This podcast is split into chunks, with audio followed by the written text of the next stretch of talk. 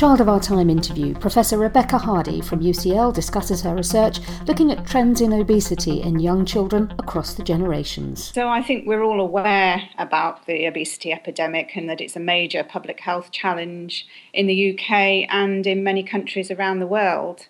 Overweight and obesity are associated with an increased risk of many chronic diseases, so, in particular, type 2 diabetes, coronary heart disease, and some types of cancer.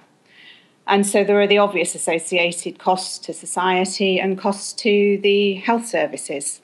And I think of particular concern is the increase in childhood overweight and obesity. Um, as we know that overweight and obesity tends to track through life, so that overweight children are more likely tend to become um, overweight adults. So, what aspects of the obesity crisis did you want to look at specifically and why? Well, there's been multiple cross sectional surveys that have been carried out. So, we already know about the scale of the problem and how um, obesity and overweight in the population is increasing. But what we wanted to look at was the age related process of development of overweight and obesity. So, for example, to see if there are ages in which particularly rapid increases occur. And we also wanted to investigate how these trajectories of overweight and obesity development varied across generations. And so by doing this, we could see how perhaps environmental and societal changes might have influenced the development of overweight across different generations. Tell us a bit about where you got your information from. Yeah, so we use the UK's unique resource of nationally representative birth cohort studies. So we used four national birth cohorts. The first one was born in 1946, then others born in 1958, 1970, and then there's a bit of a gap to the 2001 cohort. So, to fill in that gap, we used a study from the Avon region, the ALSPAC study, and this was of children born in the 1990s. And so all these studies have followed the same individuals across their whole lives, starting from birth. And so they collected data at regular intervals across their whole lives. So, for example, the um, oldest cohort, born in 1946, they've been followed up for now nearly 70 years. And the 24th data collection is taking place this year. And what sort of information was collected in these studies that made it possible to look at the onset of obesity? Yeah, so as I said, these people the same people that have been contacted multiple times throughout their lives. So height and weight have been usually measured in a lot of the studies on a lot of occasions, sometimes self reported, at multiple ages across all these five cohorts. So, from that, we were able to calculate body mass index, that's BMI, at multiple ages across life. Now, BMI is a measure of weight adjusted for height, so it's a reasonable, if somewhat crude, marker of adiposity. And there are standard cut points on that BMI scale to define overweight and obesity, so that in adulthood, a BMI of 25 kilograms per metre squared or over is defined as overweight. 30 kilograms um, per metre squared as obese, and there are equivalent standard cut points for children. So, using BMI, we can define overweight and obesity compared to normal weight. We had over 270,000 separate observations of body size on over 56,000 participants across these five studies, so a huge amount of data. So, let's examine some of the key findings then. What did your research show, and what does it tell us? Well, firstly, the cohorts born in the 1990s and later had probabilities of overweight or obesity in childhood, specifically at age 10 years, that were two to three times greater than those born before. So, this increase in childhood overweight and obesity. Then, in the generations who had reached adulthood, there were little difference in levels of overweight in childhood and adolescence, and actually all the cohorts had rather low rates of overweight and obesity through childhood and adolescence. But those born in 1970 showed more rapid increases in BMI and rates of overweight at younger ages compared to those born earlier. And in turn, these rises were seen earlier in the 58 cohort compared to the 1946 cohort.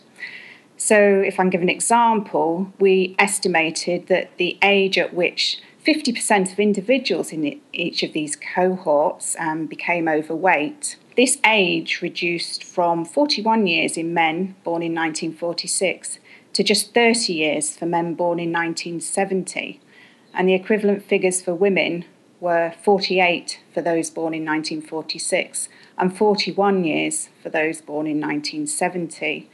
So, what do we learn from those figures about trends in obesity? Our findings are indicating that there's an increasing accumulation of lifetime exposure to overweight in the younger and younger generations. And this has important health implications because other research has shown that a greater length of time spent overweight, so not just being overweight at a single time point, but if you're overweight for longer across your life course, then this is related to a high, higher risk of those chronic health conditions that I talked about earlier. The findings also demonstrate the dramatic impact of a change to a more obesogenic environment starting from around the 1980s. And by a obesogenic environment, I mean one that encourages the consumption of un- an unhealthy and high calorific diet and discourages activity. So the children born in the 1990s onwards have experienced this environment all their lives. Um, whereas for the older generations, the environment changed during their adulthood, which is why we see this different this different age at rise um, in BMI in those cohorts. Now, recently we've seen something of a glimmer of hope with the numbers of obese children apparently stabilising. Was there anything in your work that confirmed or contradicted this? Well, I, I've seen the data, and that certainly does appear to be the case, which is good news. The youngest cohort in our study were born in 2001, so we haven't compared them to the more recently born cohorts. However, the difference between the prevalence of overweight at age 10 in the 2001 cohort, that was slightly larger than that for the 1990s born children. So for males, for example, this was 19% versus 23%. So there's certainly not such a big jump as the equivalent figure for boys born from the 1970 cohort compared to the 1990s cohort, where the prevalence jumped from 7% to 19%. So we did see a slowing down um, of the increase in overweight. And we also found that the BMI for the child in the middle of the BMI distribution was very similar and well within a normal weight range for all cohorts. So the 1990 cohort and the 2000 cohort were very similar to the earlier cohorts. So, what we've really seen is a skewing of the BMI distribution rather than just a shift in the whole distribution. So, in the more recent cohorts, we've got this greater increase in BMI in the upper sort of 10% of the distribution. So I think our results are consistent with this more recent data. Now, it seems there's barely a week that goes by without a government initiative to help people be more active, make healthier choices. Is there anything policymakers can glean in addition from your findings, do you think, that might help them? Well, I mean, I think we all know kind of the messages and what we need to do at an individual level to maintain a healthy weight, and that is we just need to eat less and um, more healthily and to be more physically active. Now, our research does back up calls that are out there already to tackle childhood overweight and target interventions at the prevention of overweight, as we know that body size tracks through life and we know how difficult it is to lose weight and once you become overweight, and in particular to maintain that weight loss rather than sort of having this yo yoing of weight status. But I think most importantly, our findings have demonstrated the impact of the environment and the impact that that has had. I think that came through very strongly.